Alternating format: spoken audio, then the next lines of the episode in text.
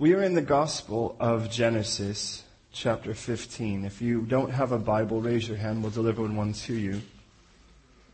And we'll um, dig in. We, God willing, will take on the chapter. It's a gorgeous chapter at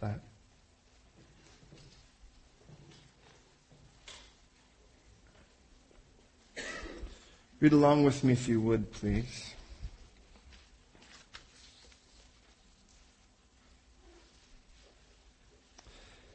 After these things, the word of the Lord came to Abram in a vision, saying, Don't be afraid, Abram, I'm your shield and your exceedingly great reward. But Abram said, Lord God, what will you give me, seeing that I go childless, and the heir of my house is Eliezer of Damascus? Then Abram said, Look, you have given me no offspring. Indeed, one born to my house shall be heir. Then he brought him outside. Oh, the word of the Lord came to him first and said, This one shall not be your heir, but the one who will come from your own body will be your heir. And then he brought him outside and he said, Now look now toward heaven and count the stars if you are able to number them. Then he said to him, So shall your descendants be. And he believed in the Lord, and he accounted it to him for righteousness. And then he said to him, I am the Lord who brought you out of Ur of the Chaldeans to give you this land to inherit it. And he said, Well, Lord God, how shall I know that I will inherit it? And he said to him, Bring me a three year old heifer, a three year old female goat, a three year old ram, a turtle dove, and a young pigeon. God's the recipe. And he brought all these things to him and cut them in two, down the middle and placed each piece opposite the other. But he did not cut the birds in two. And when the volun- I'm sorry, the volunteers. that tells you something, doesn't it? Sorry. When the vultures came down on the carcasses, Abram drove them away. Volunteers he probably would have kept. Now when the sun was going down, a deep sleep fell upon Abram, and behold, horror and great darkness fell upon him. And then he said to Abram, Know certainly that your descendants will be strangers in a land that is not theirs. And they will serve him, and they will afflict them for 400 years. And also the nation whom they serve I will judge, and afterwards they will come out with great possessions. Now as for you, you shall go to your fathers in peace. You will be buried at a good old age. That's always nice. But in the fourth generation they shall come here, for the iniquity of the Amorites is not yet complete. And it came to pass, when the sun went down and it was dark, that behold, there appeared a smoking oven and a burning torch. It passed between the pieces. On the same day the Lord made a covenant with Abram, saying, To your descendants I have given this land. From the river of Egypt to the great river, the river Euphrates, the Kenites, the Kenizzites, the Cadmonites, the Hittites, the Perizzites, the Rephaim, the Amorites, the Canaanites, Girgashites, and the Jebusites. Will you pray with me, please? All right, Lord, so we're looking at something roughly 4,000 years ago, roughly a few thousand miles away. And we expect, because you wrote it, that this will be pertinent to our own lives, right where we're at at the moment.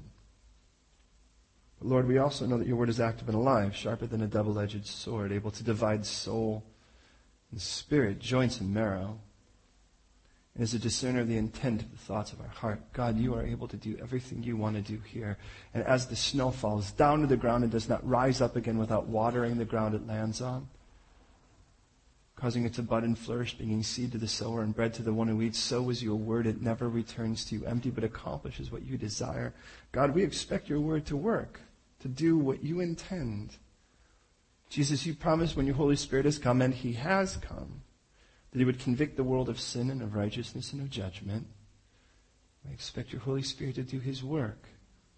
I'm so thankful you never take a day off, you never sleep, you never slumber. It appears as if you never blink for that matter. Thank you for that because you hold all things together by your powerful word, and I'm really glad that we're not constantly trying to see you put things back together. But rather, Lord, even in our own lives, what we've dissembled in uh, seeking your absence, we've found that instead of you just simply trying to reconnect all of the dots, you've actually allowed us to start over and made us a new creation.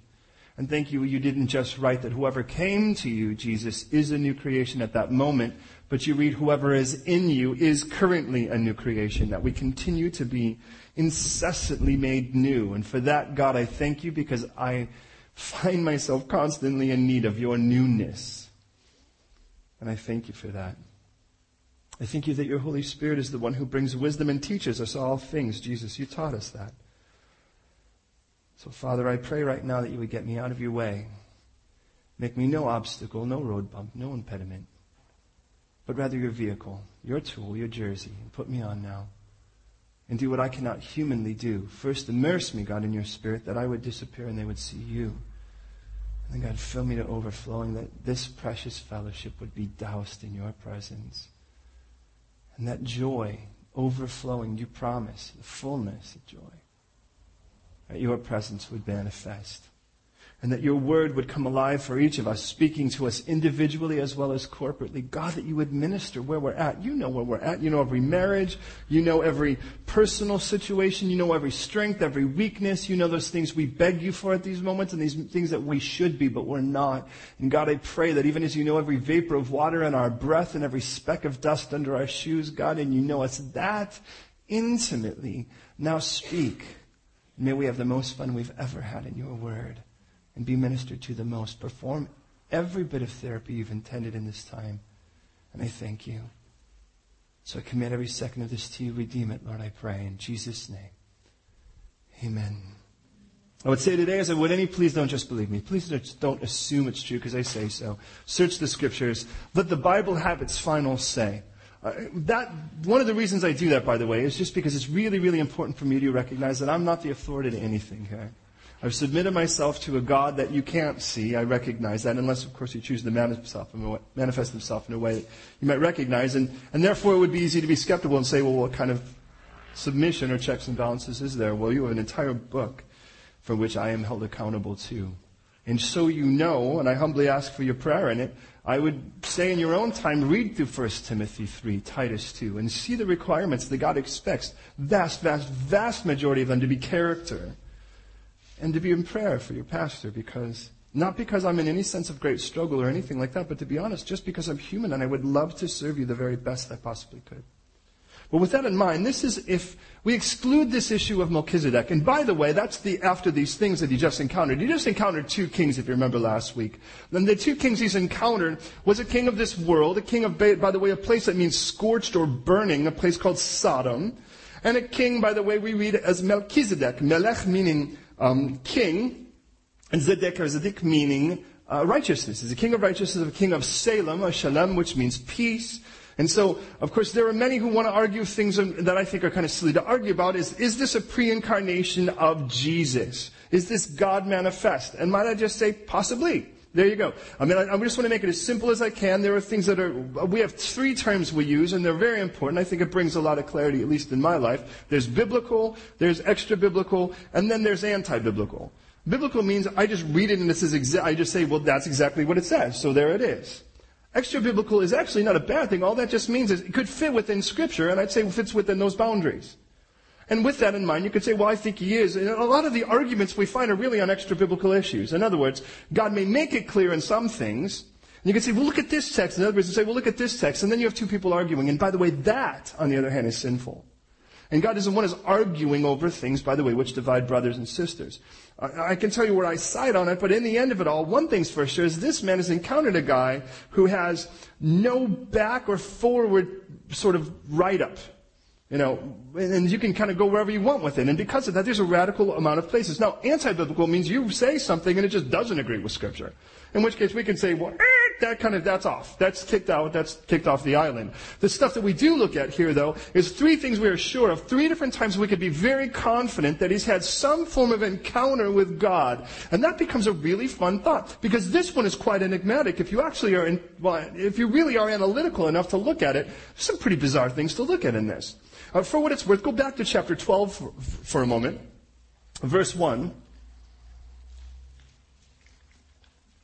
And it tells us that the Lord had said to Abram, Get out of your country, from your family and your father's house to the land I will show you. Now, by the time we get to chapter of the book of Acts, chapter seven, um, it actually Stephen gives his parashah. He will actually say that, brethren and fathers, the God of glory appeared to our father Abram. Uh, and for what it's worth, at least if if Stephen is speaking the truth there, and we'll assume that he assumes he is, that this means that God actually manifests in a visible way. Now that's going to be something you're going to be stuck in a quandary, and that is, well, wait a minute. Later on in text, we're going to read when, by the time we get to the book of Exodus and God starts laying out His law, that no man could really see Him and live. But here's the good news. Is because God is the one who makes the laws, He has the opportunity anytime He wants to bend them. Now, I'm not telling you that in the sense that He's not held accountable to His laws, but because He's held the laws for the purpose of man, if God wants to choose to step beyond that, He's willing to do so. It's not a transgression for God to actually appear to someone and say, um, pardon me if I don't kill you. But one thing's interesting, and that is the, the beginning of this man's journey was one where somehow, if Stephen be correct in Acts, that God actually was visible to him. Now, what did he look like? That's a radical thought. I mean, in, in Isaiah chapter 40, it tells us that God holds the seas in the hollow of his hand means if you took all the water, uh, and, and, that's the term there is the idea of the waters. That means all of the oceans, all of the seas, everything that drips from your faucet. And then we take all of the atmosphere and we put that into water and anything else that could be construed as water anywhere else in the universe. It fits just in this little spot here. Now if you cu- try this, cup your hand for a second and just see how much water you really think you can hold just in that little spot right there. And that's just, that's what, what, by the way, that's what we read in regards to all of the oceans and everything fit right in that little spot. Gotta go, go like that. And it's like all of the water just flooded you. You even jumped. That was kind of fun. And then we read that God marked the universe by its expanse. Now that's a building term, and the idea of that is basically from your thumb to your pinky. So go like that. And now you're kind of Californian with us. Okay. Now, yeah, now you gotta wave, you gotta wave it a little bit. That, there you go. Okay. But that's not what they did. Alright. And that's a measure. And that particular measure is called a span. Now, he didn't say just the galaxy, but he said all of the universe, that thing which we only can postulate the end of. And by the way, how do you find the end of a universe? What's on the other side of it? I mean, you kind of go, okay, eh, we're at the end of the universe. Now there's what? No empty space? I mean, where do you get to the end of that? It's kind of like, okay, there's a, you know, I don't get, I, I just can't wrap my head around that thought. But, I mean, I mean, we're just kind of going, well, we need to find some kind of line definitively. Why? Because if we don't, we have to admit there's something we just can't calculate. And that's okay with me because I'm not running the universe. I don't have to know where the ends of it are.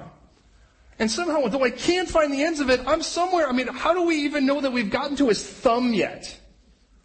You know, we're thinking, well, that's the end of the universe. God's like, you haven't gotten past my second knuckle. You know, and we, God's like, that, there you go. And I just think God's going, all right. And we're going, hmm, I think that's the end of it. And that's just his hand.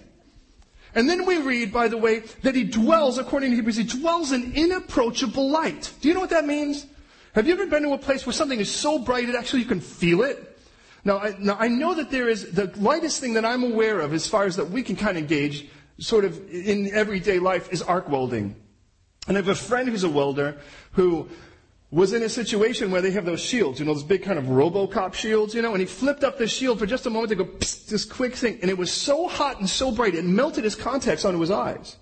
I mean, that's just to show you how bright it is. I mean, and if you've ever been in a situation where it's been really dark and the light goes on and you almost retract back, now, we read that God dwells in inapproachable light. Now, think about that for a second. He dwells in inapproachable light. What that means is, if God were actually up full wattage, we'd be like, ah, I can't get near that! And that's just God. And then we read that His voice splinters the cedars of Lebanon, which, by the way, will actually start to rival the Shard building. And I'd like you to consider the fact he's got these gigantic trees, and all does is goes, and they all just turn. And now, for what it's worth, we've talked a little bit about it, but everything, and I don't want to get too bizarre on it, but everything has a resonance. In other words, everything, all of the molecules can line up and vibrate. You, and the classic example of that is if you've ever had a wine glass and you've gone, you've run your finger around it. Now the reason for that's quite simple is that the way that density, that when you do that, that actually is its natural resonance. Now I'm not here going, ooh, cool vibrations or anything, but the idea is if you did that and you took that particular pitch, ooh, you went, ooh, and you got loud enough, you could break that glass. And you've probably seen singers do that. Now, the problem is if you don't know uh, the uh, concepts of natural resonance, then what happens is if you go, well, we're going to be a mythbuster and we're going to try to prove this wrong because they've recorded it. You know, they've done it with a singer, and then they go, well, we recorded it, and now we're going to play the, record, play the recording. Well, it, as long as it's loud enough and it's that pitch, it should break it either way. Well, if they can't actually get the pitch right, you can play it all day, it's not going to break. Now, for what it's worth, both the English and the Americans, that's the United States, Ians, us, um, were actually back in the 70s and 60s investigating with that aural warfare. To the point, because what they discovered is if everything had a natural vibration, that includes, if you'll pardon me for saying, your bowels. And if they could actually play that pitch strong enough, who's going to shoot a gun when you kind of get the idea. And the, the problem is, what they found out ultimately was it was horribly impractical because if you actually had, I mean, you kind of see it coming, gigantic speakers out there, and you're like, okay, this isn't really the place to shoot, you know. And I mean, so they realized it really costs way too much to be able to actually implement that type of warfare. But they became aware of it. And the reason I say that is when God goes, for a second, all he has to do is hit sort of that resonance of anything, and boom, everything just sort of explodes into little splinters. Now, we kind of recognize, and the reason I say this, it's easy to forget who we're dealing with here. Infinite, immeasurable, inapproachable in and of himself, fully, fully, fully, holy, holy, holy, who can drop his voice to a still small whisper. I guess this is a God who knows how to have an inside voice so that your eardrums don't explode. I mean, our eardrums. We're not just talking about the cedar of Lebanon here. We're not just talking about the shard building. God could just kind of go, and poof, there goes the shard building, and it'll live up to its name. But for us, I mean, how delicate does God have to get to speak to my ear, or my heart, or that mind that gets so busy, full of things? How toning down does God have to get so that I can actually approach Him? And I think about that one brief moment where Jesus just turned it up a notch with a million notches yet to go up on a mountain when three guys fell to the ground because they're like, whoa, he's glowing. That's kind of strange. You know, and, we, and, and we realized all Jesus did was just peel back a little bit. And Abram sees God. What would he see? How limiting would God have to make himself to be that, uh, that seeable? How small would he have to make himself compared to his infinity? He goes, All right, come follow me. I'm not going to tell you anything but one thing. Take one step. I'll tell you the second when you get there. But you're going to have to leave all this behind, which he doesn't. We're aware of. And we really don't read that he's infinitely rich when he leaves. Matter of fact, we don't have a lot of information about the, his particular status other than he was living with his dad. He was 75. Um, but we do know that somewhere in it he wound up, instead of going where he would go, assumedly, or where God is ultimately ordained, which would be in essence a little bit north, but almost due west, he's going to take this extra thousand miles, and he's going to head up north, at plus. He's going to head up north through the area of Syria and then head back down. Which, by the way, I find really interesting because when he chases the kings later, he chases them up in that area. And I wonder if his brother and others, if they were still around, helped by the point they could have. They were there. It's interesting because according to this, we read that he has a servant named Eliezer. Do you see that here? Now, Eliezer is from where? You tell me. Go ahead and blurt it out if you see it. Damascus. Now, where's Damascus? It's in Syria. And I tend to realize that it seems like this is a guy who's big on souvenirs. He tends to go to places and pick up a lot with him, including things in Syria. And then, of course, he'll head from Syria down to Canaan, and then from there down to Egypt. And when he takes, comes up with Egypt, he picks up another souvenir, this little cutie named Hagar, which we'll meet next week, and God willing, in the next chapter. I find that interesting because the reason, at least culturally, why you would offer a servant, well, first of all, you have no blood son. But you, I mean, this guy's got a lot of stuff. Because by the time we read this, we read that God had made him rich in everything. That's what we read by the end of his life. The guy is really big financially. Someone's got to get it. His wife had already died by the end. He, he will outlive his wife. And actually, actually, when he's in his hundreds, he's going to pick up another cutie and have a bunch more kids. This guy's, anyways, he's a hero in many ways. The, uh, in this, though, you, well, who do you take? You take your oldest servant. And your oldest servant would be the one you have the closest relationship, which means more than likely, and he has to be born in your house. Now the idea is, now understand this is not condoning anything. The idea is if a servant were bought, were purchased, he was considered property, not a human being, sad to say.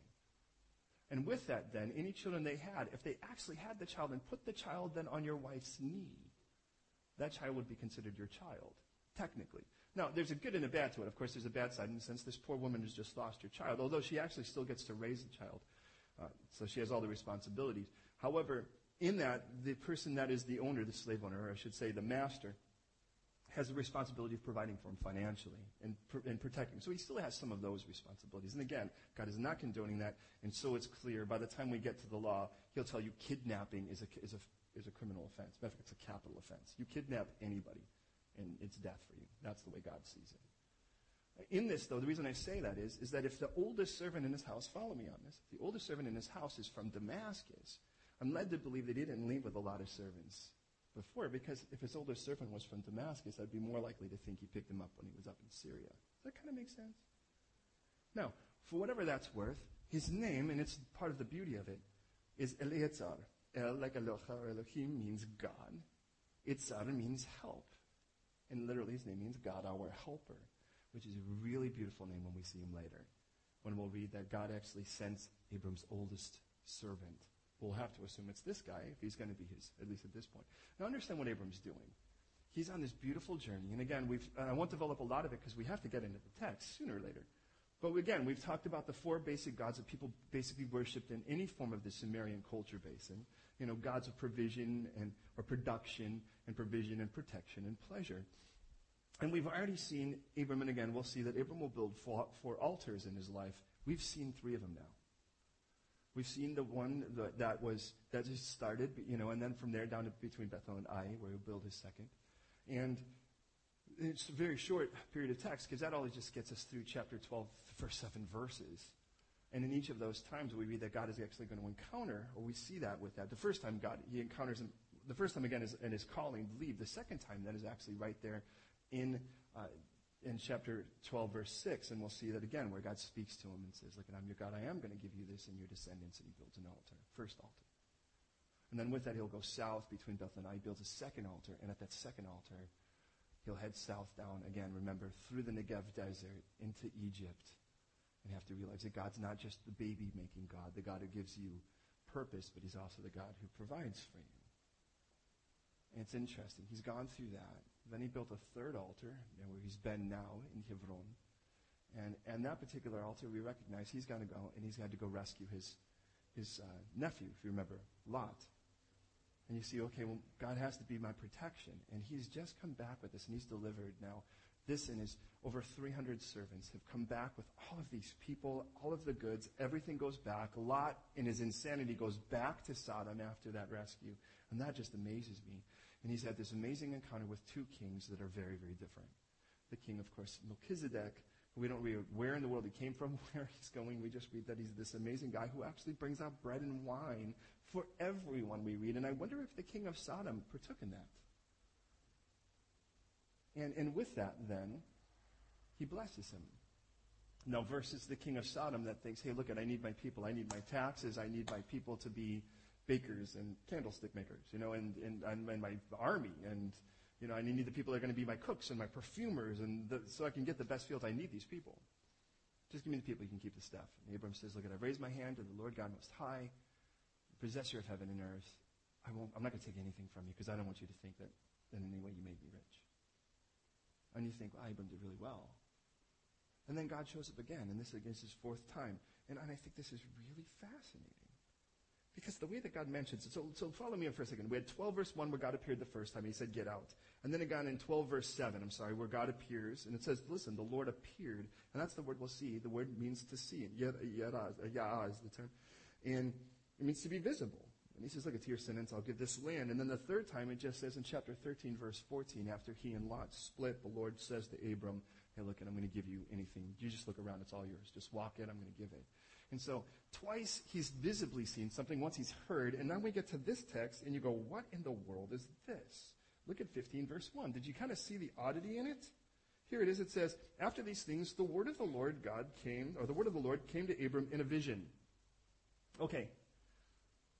I don't know about you, but as far as I'm concerned, when a word comes, what do I need to see? But the word of the Lord came to him in a vision. Well, what did he see? Well, that's a really bizarre thought to me because for what it's worth, in verse 4 again, it says that the word of the Lord came to him, and then in verse 5 that he brought him outside. Is there a tangible aspect to this? I mean, I mean, why didn't it say the word of the Lord came to him speaking in the middle of the night? And he woke up and said, Whoa, I'm hearing a voice. Is that you, Lord? What did he see in the midst of this when God says, Hey, look at, I'm your shield, stop worrying. And that's what he says here. And I start to think, well, wait a minute. Abraham has built his third altar, and in that third altar, God's like, look, at, I want to remind you here, you're safe. You're, you're safe with me. Now, I, I've learned this. Now, I don't know how many of you are kind of fighters. Now, maybe some of you were, maybe some of you weren't. I've learned, though, that sometimes the biggest problem isn't the fight itself, it's afterwards, especially if you fought somebody that has a lot of friends.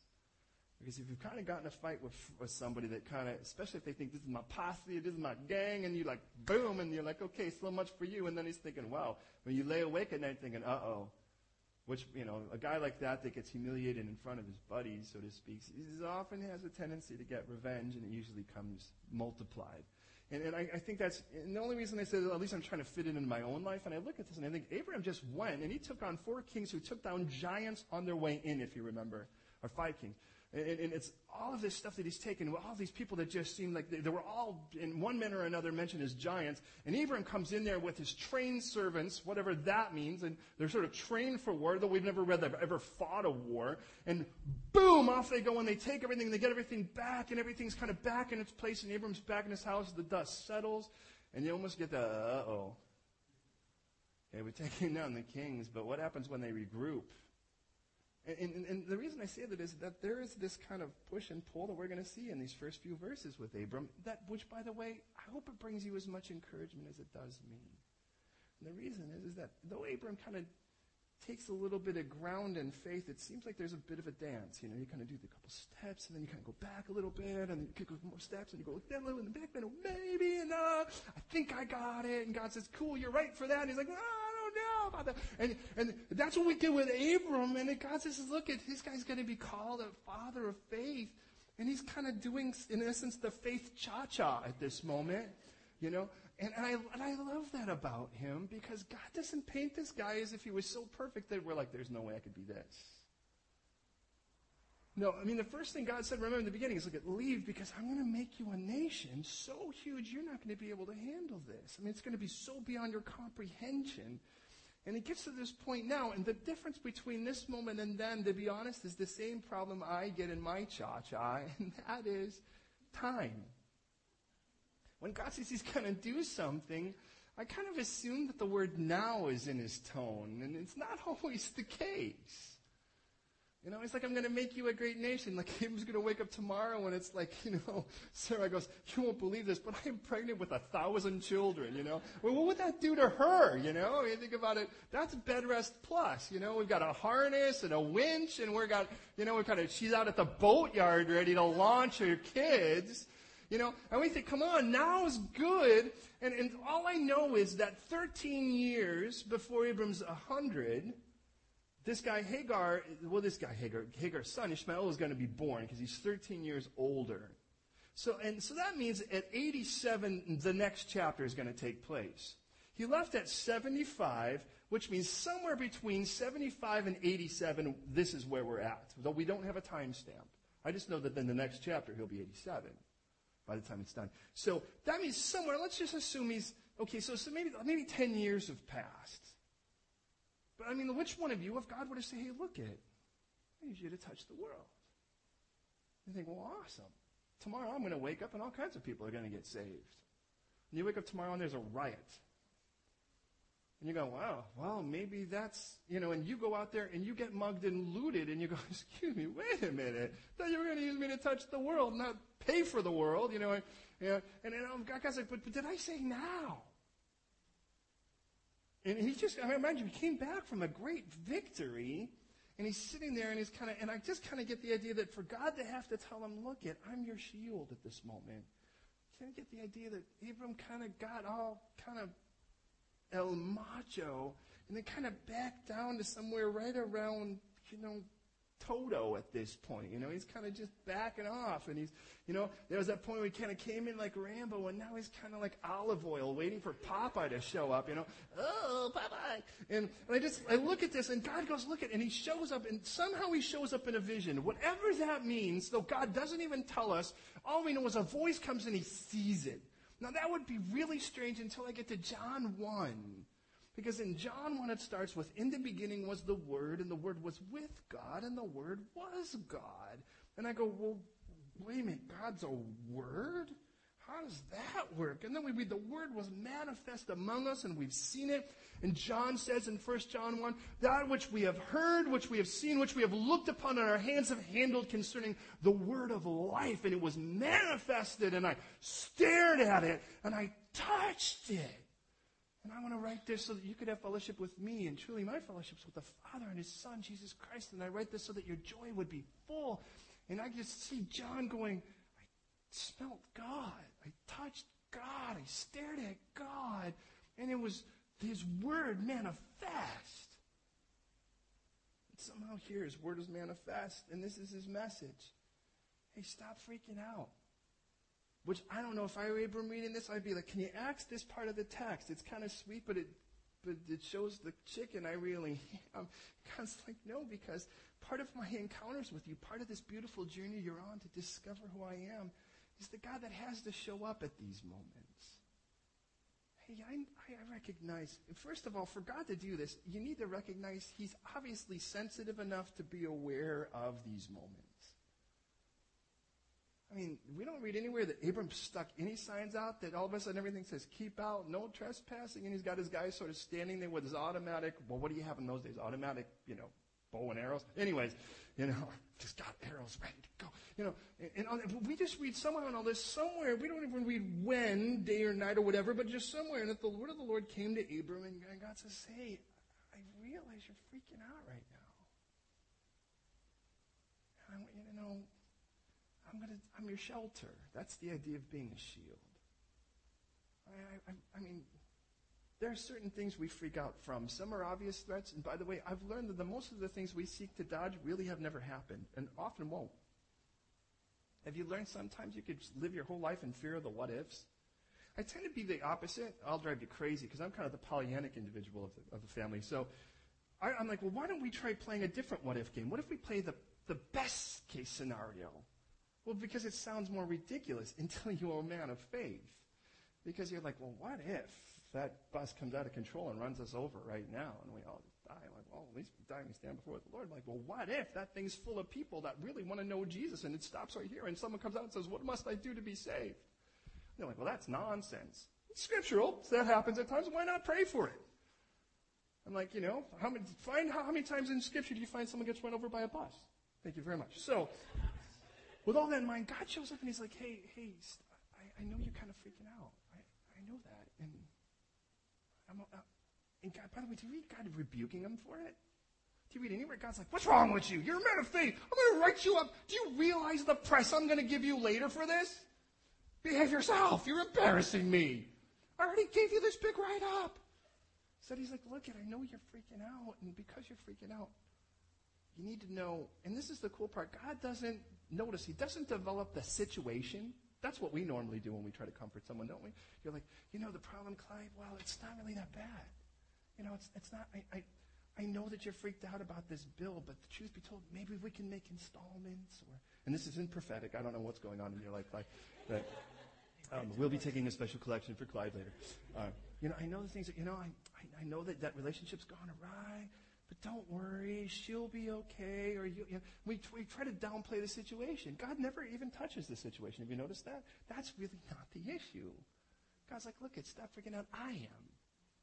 That's, that's the issue. Your eyes are in the wrong place. I've said it before, but for the purpose of clarity, I can take my fist on a day like this. It doesn't. You don't have to worry about it. In London, you have to take special days to do this because you have to have a sun. But if I took my fist, I can hold it up like this and block the entire side of the sun. And that doesn't make my fist bigger than the sun. It just means that I'm holding closer to it. My perspective is that it's so close to me, I really can't see much beyond it. And I find it interesting because it tells us to cast our cares before the Lord. And it's like if I'm embracing my problem, it really does look big. But the moment I throw it down before God, it's like, oh, it's big, it's scary, it's ah! Oh, it's kind of tiny compared to you. And the Lord is looking, saying, hey, I know you're freaked out. I know you I know things are scary, but I, I, I am your shield. That's the point here. He doesn't say you can make it. He doesn't say you can be a better you and here's your self-help 12-step or 15-step or 100-step program or whatever, or even two steps. I mean, that's what Aaron's doing. It's a two-step. One forward, one back, one forward. And God's like, look it, I am, I am. The moment you resolve the I am, you're going to be okay with this, and I'm your shield. But then he starts hinting at the last part of Abram's journey.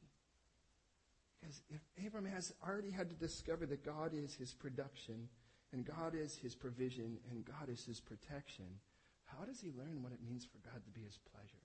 Because I've learned, at least in my walk with Christ, as I watch so many people, so few people in the world have ever really reconciled God as their pleasure. So what we teach the world is God is for saving and the world's for fun. Hey, we'll get through church. Oh man, it's two hours. We don't complain about a three hour movie. We just get more popcorn.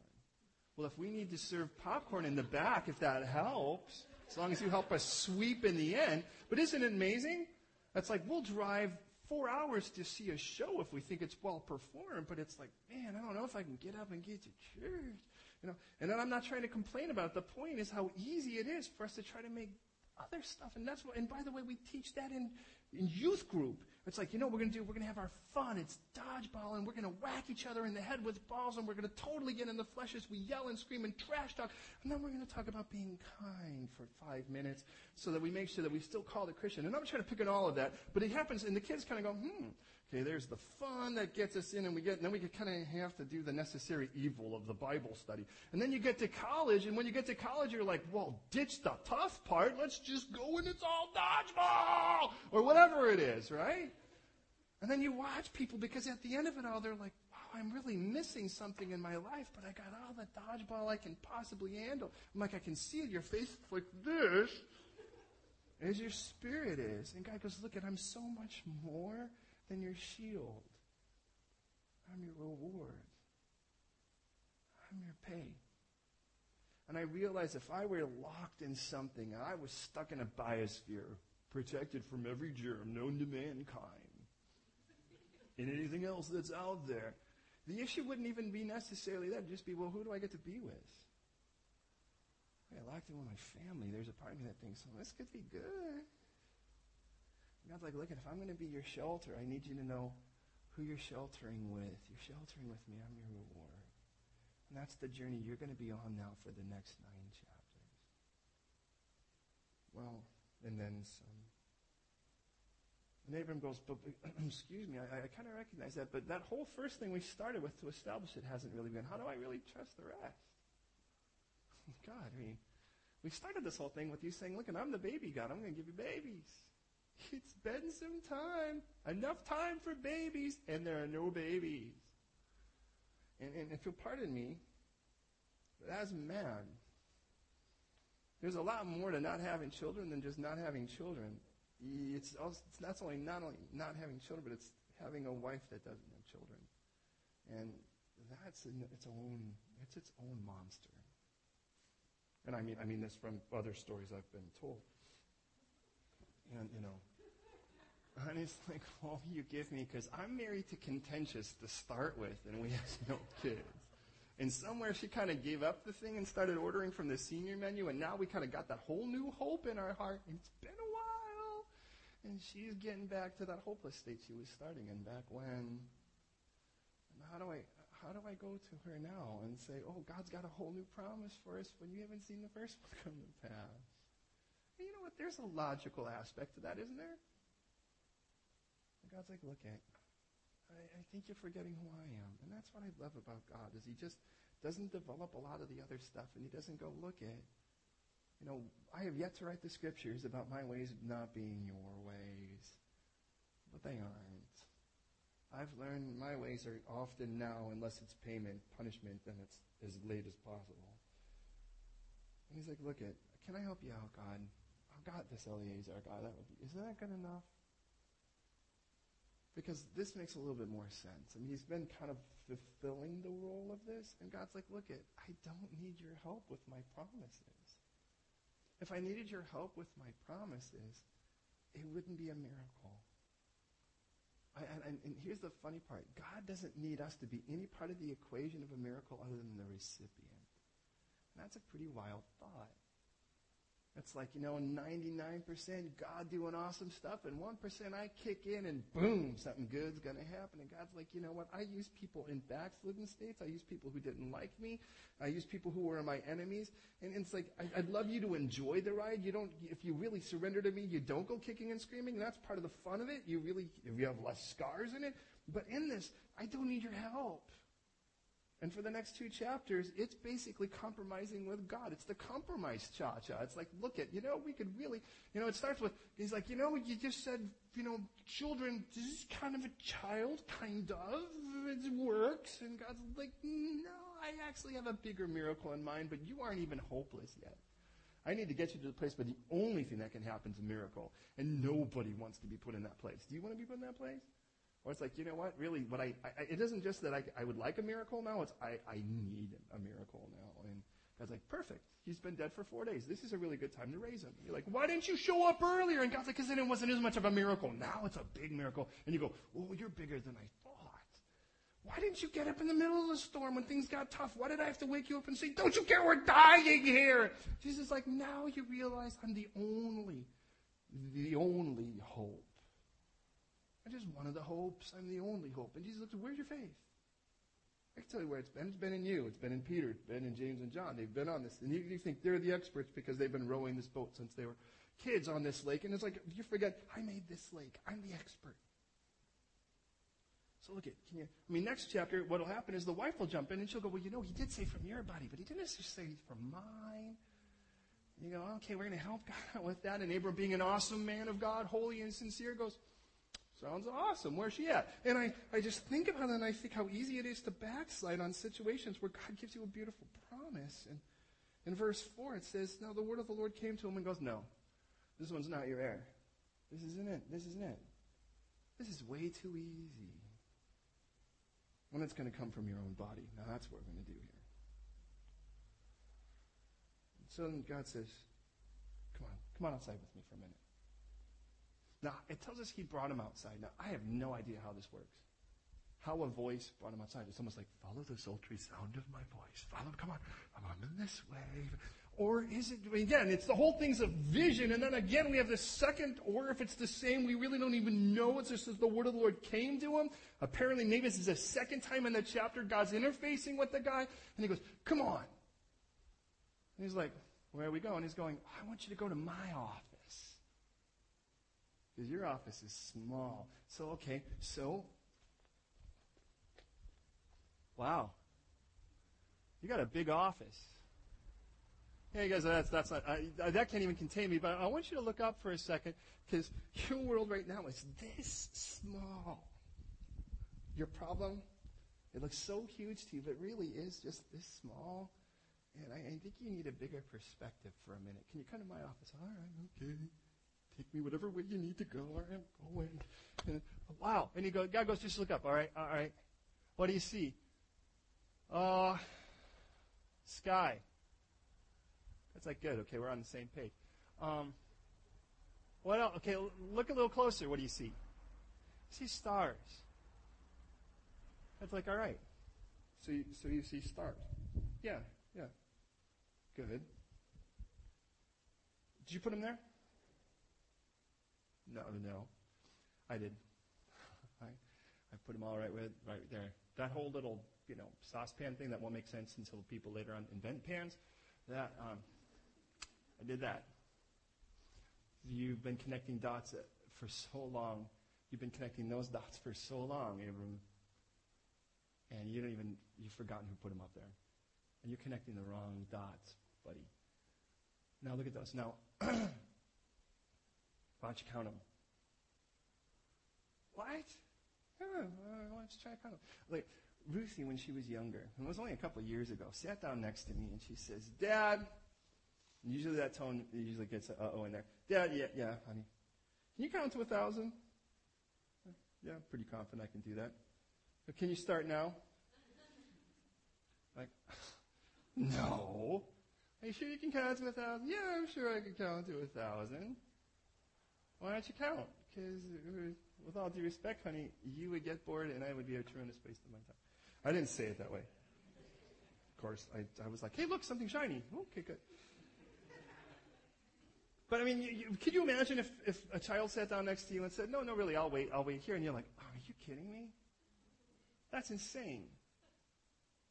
I think, oh, it's kind of nutty because um, according to at least science, as much as we know, they say that at any particular moment, if you look out at a night sky, now this isn't necessarily London because we're usually covered in something, but if you could see in an open night sky, you will see 10 million stars. That's what they think. At least that's what, you know, the experts of things like Wikipedia and Google and askascienceman.com thing. That's what they, they all kind of seem to come up with the same number. They tend to think there are over 100 billion, uh, but you'll see anywhere between 10 and 100 million in any particular given moment if you're actually able to see it. How ridiculous.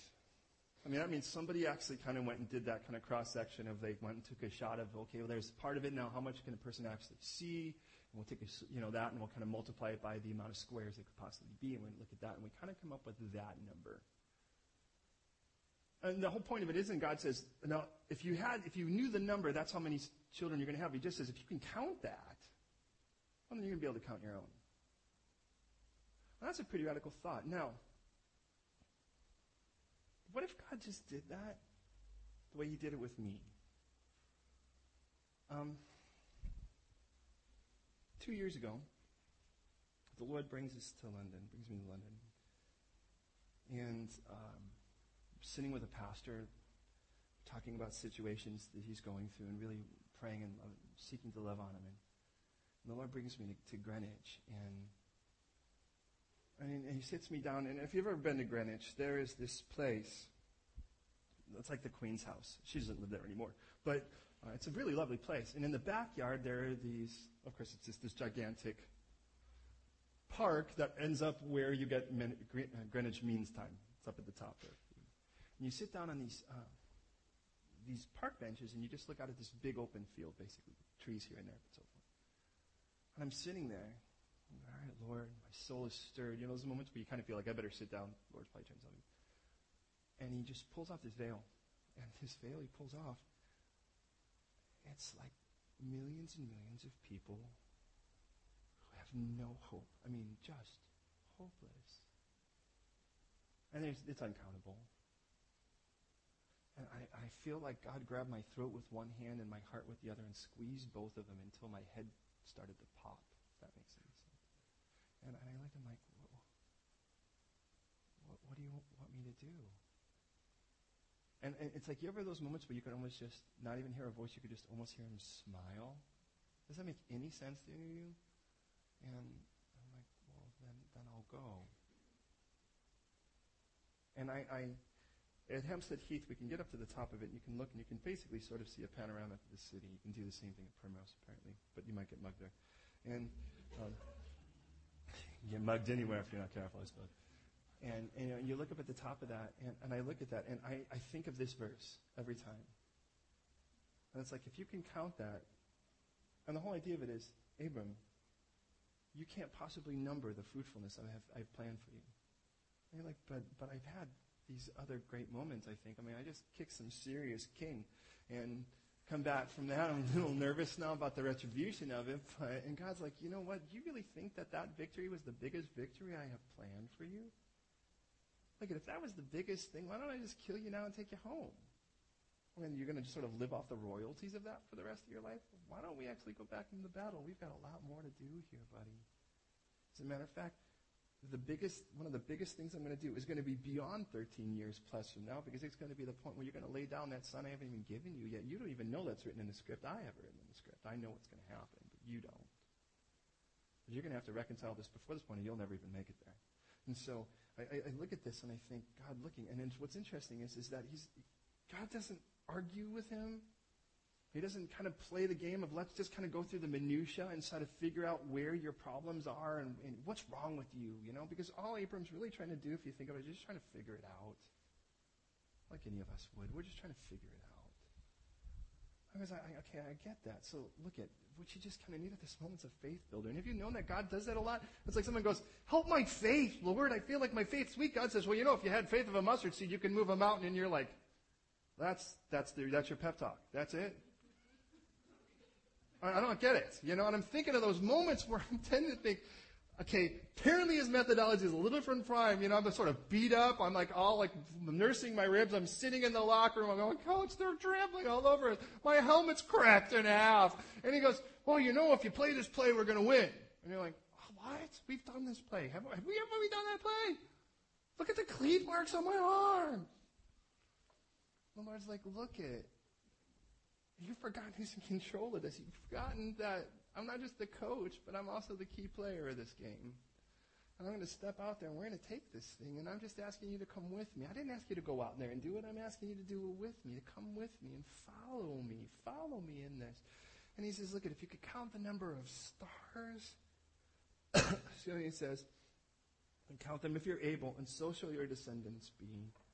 And then we read the verse that is quoted in Romans 4, Galatians 3, and in James 2, and that's that he believed God, and God said, You're right with me now.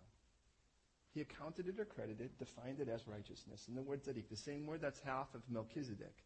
And he looks and he says, You know what? Your trusting me is what makes you right with me. That's all there is to it.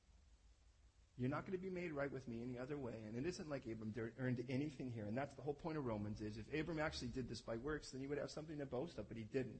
God gave him a promise. He trusted him in it and said, all right, I'm going to make you, gonna, you're right because of that. Because you trusted me, I'm going to make you right.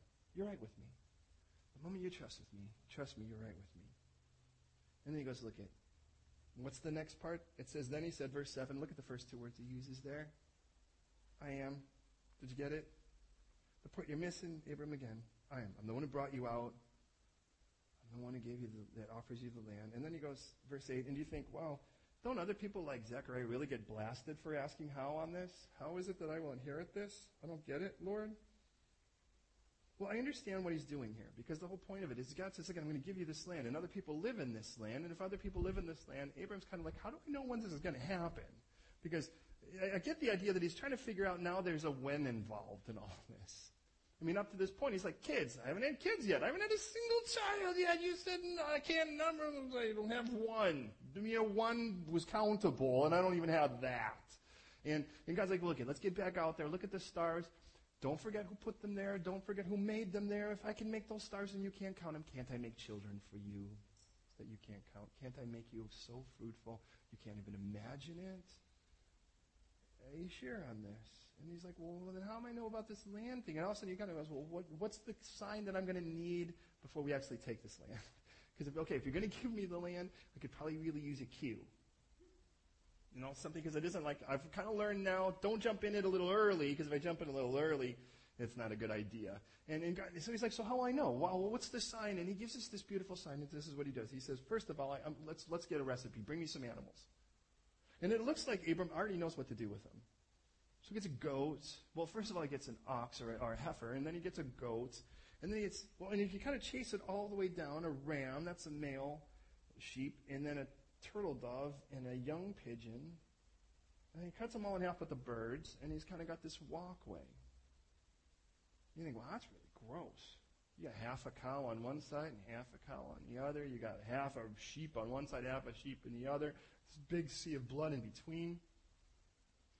And then we read it doesn't even happen. And notice again, God playing with the time thing. He's got to chase away the vultures. And then night hits.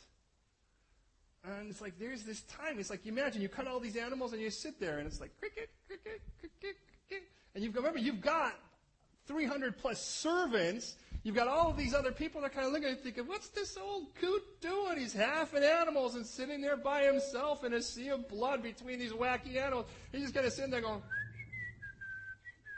mean, what does Sarai think at a moment like this? What is wrong with you? That was dinner! Half an animal! And then it's like, you know, and at first you think, well, the Lord told me, the Lord told me, an hour passes, the Lord told me, vultures come, oh great, get away the vultures, okay, uh, and the Lord, I think he told me. And then four hours pass, oh, I think the Lord told, I'm pretty sure he told me. I mean, you know how that works. Is time is the issue here. And it says, all right, so look at, now that we've done that, why would he do all the animals? Why not one? Because I realize whether it be that you do it as a free will offering, which by the way, all of these animals are offered, or a sin offering, all these animals are offered, the one thing I'm sure of is in a covenant, all of these animals are offered. It all depends on how wealthy you are. Now the idea is quite simple. A covenant is something much more much more binding. This is going to sound really strange to our culture, but actually when people made a promise, keeping it was really important. I mean, to the point where your word was your honor. And if you didn't keep your word, you had no honor in your community. You were a disgrace. And this is the way you did it. You took an animal to the greatest you can afford. You halved it, and you walked through with your side of the bargain. So if the idea was I was going to sort of mow Clive's lawn for three weeks, and Clive was going to pay me a certain amount of money, Uh, you know, and it was really that important because let's say, you know, his future in-laws were going to show up and it really needed to look nice. We'd half an animal, I'd walk through and say, all right, for the next three weeks, I'm going to cut your lawn. All right, that's the way it is. Once a week on this day, it's going to look really nice. And then Clyde's going to walk through it too and go, all right, well, here's the deal. After, you know, I'm going to pay you this certain amount of money, blah, blah, blah. And that's, you know, we're done, you're going to get paid that much. And the idea is that's a covenant and it's so binding that if it is the case that I don't uphold my end of the bargain, may I be split in half like this. Now, we can fathom that, but what if you sat there for a second and just looked at that? I mean, looked at half animals, cut in half. Because you realize there is one covenant that God makes clear that's supposed to be this day that we actually, that is not just our covenant with the Lord, and it's the covenant of marriage. And you need to understand, I'm a big, big stickler for stay married. You're like, well, what if the situation is bad? Well, then let's let God kill your, your old husband, your old wife, in the sense of killing the old person and give you a new person, make her a new creation, and have a better marriage.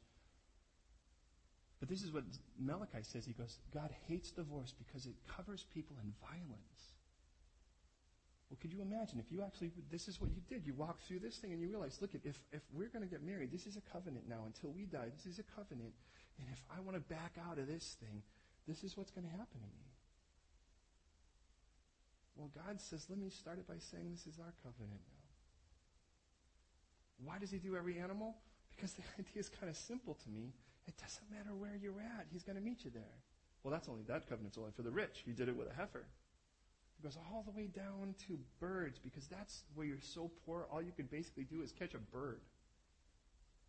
You usually get two.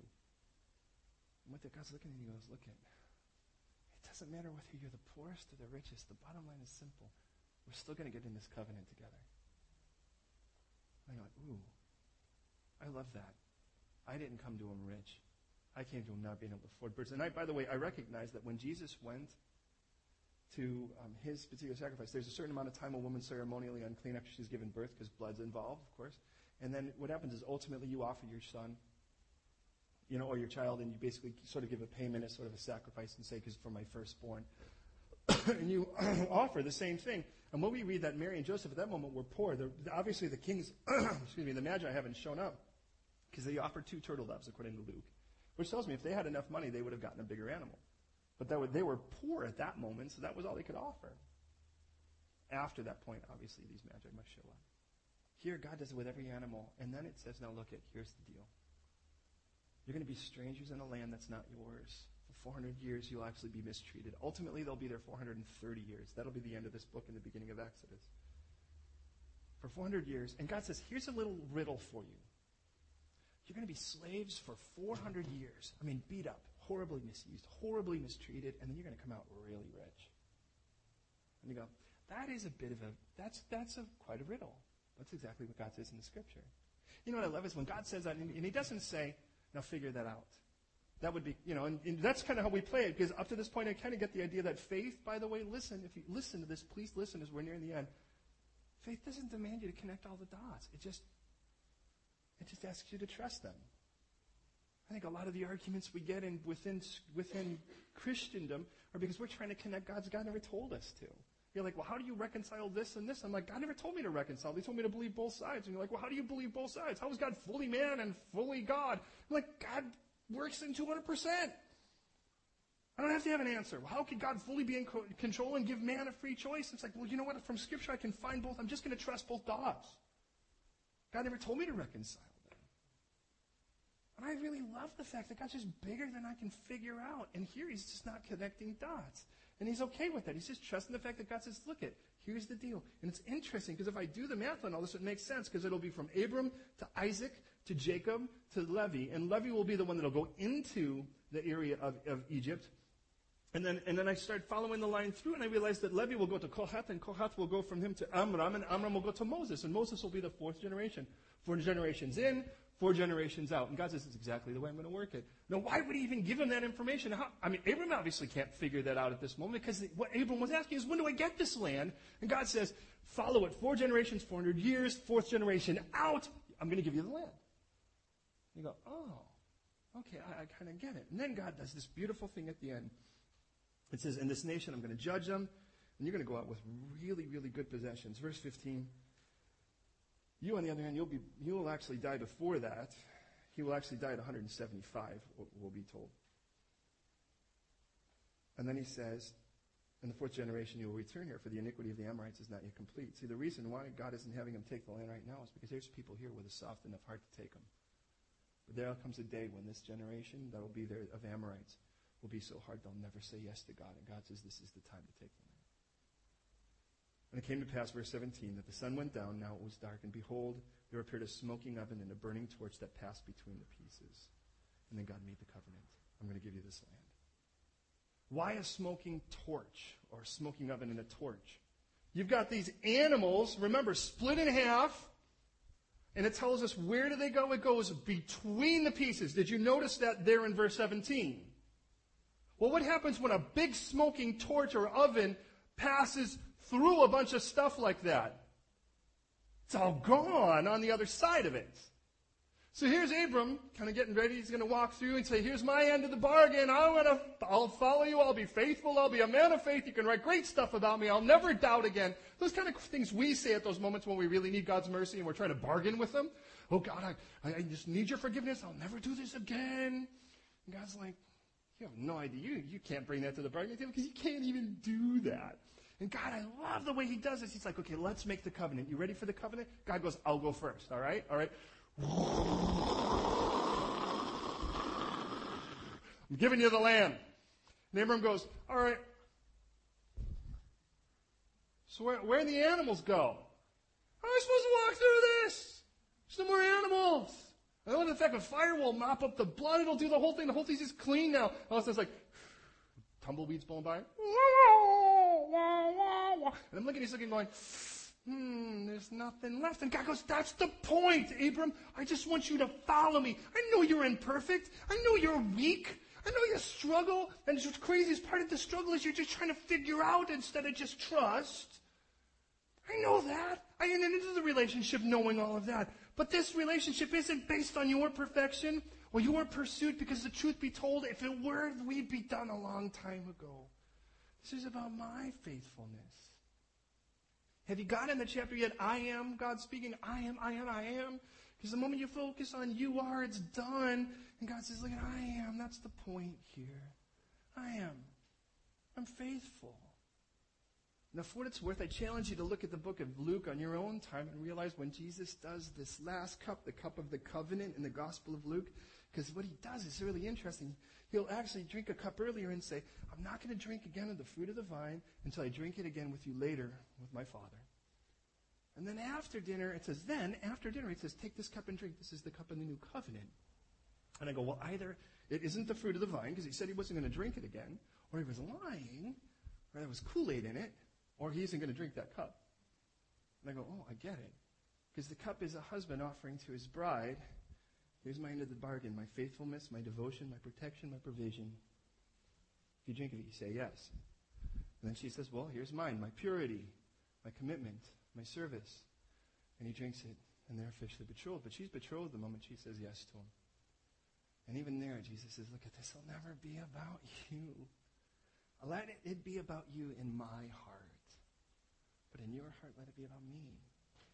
And you'll have all the faithfulness you need. Now, that's no license to sin, but it sure is cause to celebrate. Because what I get out of that at the end is, God, thank you that you didn't make me walk through it because I realize that the moment I walk away from the Lord, I am going to be torn in two. Because you can't serve two masters. But I also recognize that's at my own choice. But God is not going to give up on me. He honors his word too much. And it tells us that his gifts and callings are irrevocable. That he who began a good work in you will be faithful to complete that work.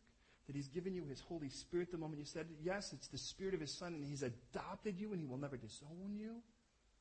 He says, I've called you by name. I've redeemed you. You're mine, says the Lord. You're mine. Jesus says, Whoever the Father gives comes to me, and no one is able to snatch him out of my hand. Remember that hand, Shaka, that measured the universe? Now, who's going to be able to reach into that hand and get anything? Now, my question to you as we go to prayer have you said yes to follow him? And if you are, are you in a place today where you really need prayer about the issue that God's saying, look, I'm your shield? Have you forgotten that? You caught up in the trouble of the moment and you've forgotten how big our God is. Are you doing the faith cha-cha? You know, God, I'm super faithful for this moment, but now I'm going to step back and I don't know, I can't figure you out. And God says, did I tell you figure me out? I said, follow me. There's a difference. I know I made your mind. I know what you can't handle. That's why I haven't told you everything. I've told you the simple things and you can't get that. I'm your shield. Could you figure that one out? Get that. Shield. Got shield. Hard time with that. God says, I know. So why are you trying to figure out the other thing? Because this is what you need right now. I'm everything you need. And that's where Abram's going to end up. Look at I'm everything you need. And until you get that, you're going to do the cha-cha for the rest of your life, and you'll realize I've never gone anywhere because I'm too busy doing this the whole time. Or however the cha-cha works. Forgive me for those of you who are professional dancers here. But you know, it's like, gosh, I feel like this is supposed to be a walk. And God's like, well, it would be a walk if you actually just trusted me and followed. I'm like, but I, I can't figure this out. And God goes, cool. You can't figure it out. Well, then follow me. I have to figure it out if I'm responsible for my universe. But if he is, then I just am responsible to keep my eyes on him and keep walking. And it's like, wait a minute, scientifically I shouldn't be walking on this water. God says, get your eyes off the water. Keep it on me or you will not be. Lastly, listen. The Bible tells us that we're all in need of saving, and the reason is that our sin has separated us from a living God. Joel told us whoever calls in the name of the Lord will be saved. Jesus says, Whoever believes on me will have everlasting life, because what we have at the moment is death. That's John 6 47. So either you can not accept the gift of God because you can't figure out everything, but you can recognize He died on a cross to pay for all our sins and rose again and offers us new life. You could try to redecorate that dead person you are, or according to 2 Corinthians 5:17, it says, "Whoever is in Christ is a new creation." Which one do you want? But He offers you that gift now, and He offers, "Will you follow me?" You don't have to know it all. And if you're anything like me, where the mind kind of works pretty quick sometimes, other times I'm still working on tying my shoes. God says, you know, it is really, really relieving to trust, to trust in a God who's bigger. Would you pray with me? Lord, I thank you for the privilege of this time, for this beautiful chapter. Lord, I, I just pray right now. I, I, I, my heart is broken, Lord. I just want to pray for those, I mean, genuinely, as I think of those whose marriages are in crisis. And I just pray, God, that you would right now bring them back to the place, Lord, where they can throw it down before you and see how you're bigger than their impossibilities. And that you would create a new thing better. Lord, if you could raise the dead, you could fix any marriage. God, I pray for forgiveness. I pray for just pray for your miracles for people that seem so hopeless. And I just want to thank you, Lord, that sincerely, I can't think of a time where I've loved my wife more and been so thankful, Lord. I, I, I thank you for bringing us to this beautiful country and in bringing us here, Lord, how I really believe you've blessed our marriage in ways that are far beyond even where we were when we left. I want to thank you for our amazing children. And I want to thank you, Lord, that I believe you want to save every person in London and in the UK and in this world. And, and I believe you're not going to do something that's little, but you are going to ravish this country with your grace. And I beg you to do so. And I pray for the souls of this precious country, God, that you would save. God, I just pray for that battle that we would have inside, Lord, where we would say, I'll follow you if I can figure you out. And God, I know that if you put us on the journey of discovery, trying to figure you out sounds like such a futile and silly thing. But Lord, you will reveal to me who you are in ways that I can trust you and have the peace that I need. You told me even if I came to you weary and heavy laden, you would give me rest. That's a promise you keep. It's a covenant you make with me. And I pray right now, Lord, for every believer first, if there be situations, Lord, we've allowed to come big, Lord, of things that have just so taken hold of us like a fist in our face. We can't see your Son. Lord, we want to cast it before you right now and pray that you would shine upon us the way you so hungrily desire to do so. I also just want to pray, Lord God, right now for anyone here, if there be any who, or many who have not accepted the gift of your Son and right now recognize their need. I'm going to just pray a simple prayer. And if you've never accepted the Lord, or if you have and you just want to renew that with uh, the Lord right now, I'm going to pray this prayer. I ask you to listen, not just repeat, because I want you to hear what's being said. And then at the end of it all, if you do agree, I ask you to give a confident amen. And here it is God, I, I don't know everything. I don't claim to know everything. I'd like to know everything. I recognize I'm not even capable of that. But I also recognize, Lord, there are some things I do know. And one thing I know is that I'm imperfect. I've done wrong. And if you really are the righteous judge you claim to be, then you have the right to punish all wrongdoing. If you're going to be righteous, you need to do that. That's only, that's just right. And I recognize that you have the right to punish me for every wrong I've ever done. But I also recognize your scripture tells me that you love me and you don't want to spend eternity away from me. And that you'd rather die than live without me. So you sent your only begotten Son, Jesus, to die on the cross on my behalf. So that all of the sins of the world, mine included, could be paid in full there at the cross. And if it be so torturous as you've clearly made you clearly shown in Scripture, well then, then obviously everything's been paid. And that, that's pretty simple to understand. And I recognize that you've proved that it was enough and acceptable by raising from the dead, and you don't just offer me absolution from where I came from, you also offer me the gift of new life. And that gift of new life is shown at the empty tomb where you revealed yourself and showed yourself and how you continue to manifest to others. Lord, whether that be in vision or through word, whatever the case is, even right now, you've spoken to my heart, and, and I recognize this need. And you have this ridiculously kind offer of offering me innocence for my guilt and life for my death. And though I may not understand everything, and I'd love to, but though I may, I do understand that you give me a choice. And I'm responsible then with whether I receive this gift or not. And so right now, I humbly come before you and I ask, well, actually, I just say yes. I, I say yes. I say yes to this gift of Jesus. I mean, if you're going to offer me innocence, why would I not take it? If you're going to offer me your love, I gladly receive it. If you offer to make me a new creation, I, I say, please be my guest. But in doing so, would you please now set me on that journey to discover you each day as the everything I need? And I pray that I would crave you like you deserve to be craved. And so I say yes. And Jesus, if you really want to be the Lord of the ship of my life, then please take the mast, Lord. Be my guest. But in that now, be the architect of my reinvention.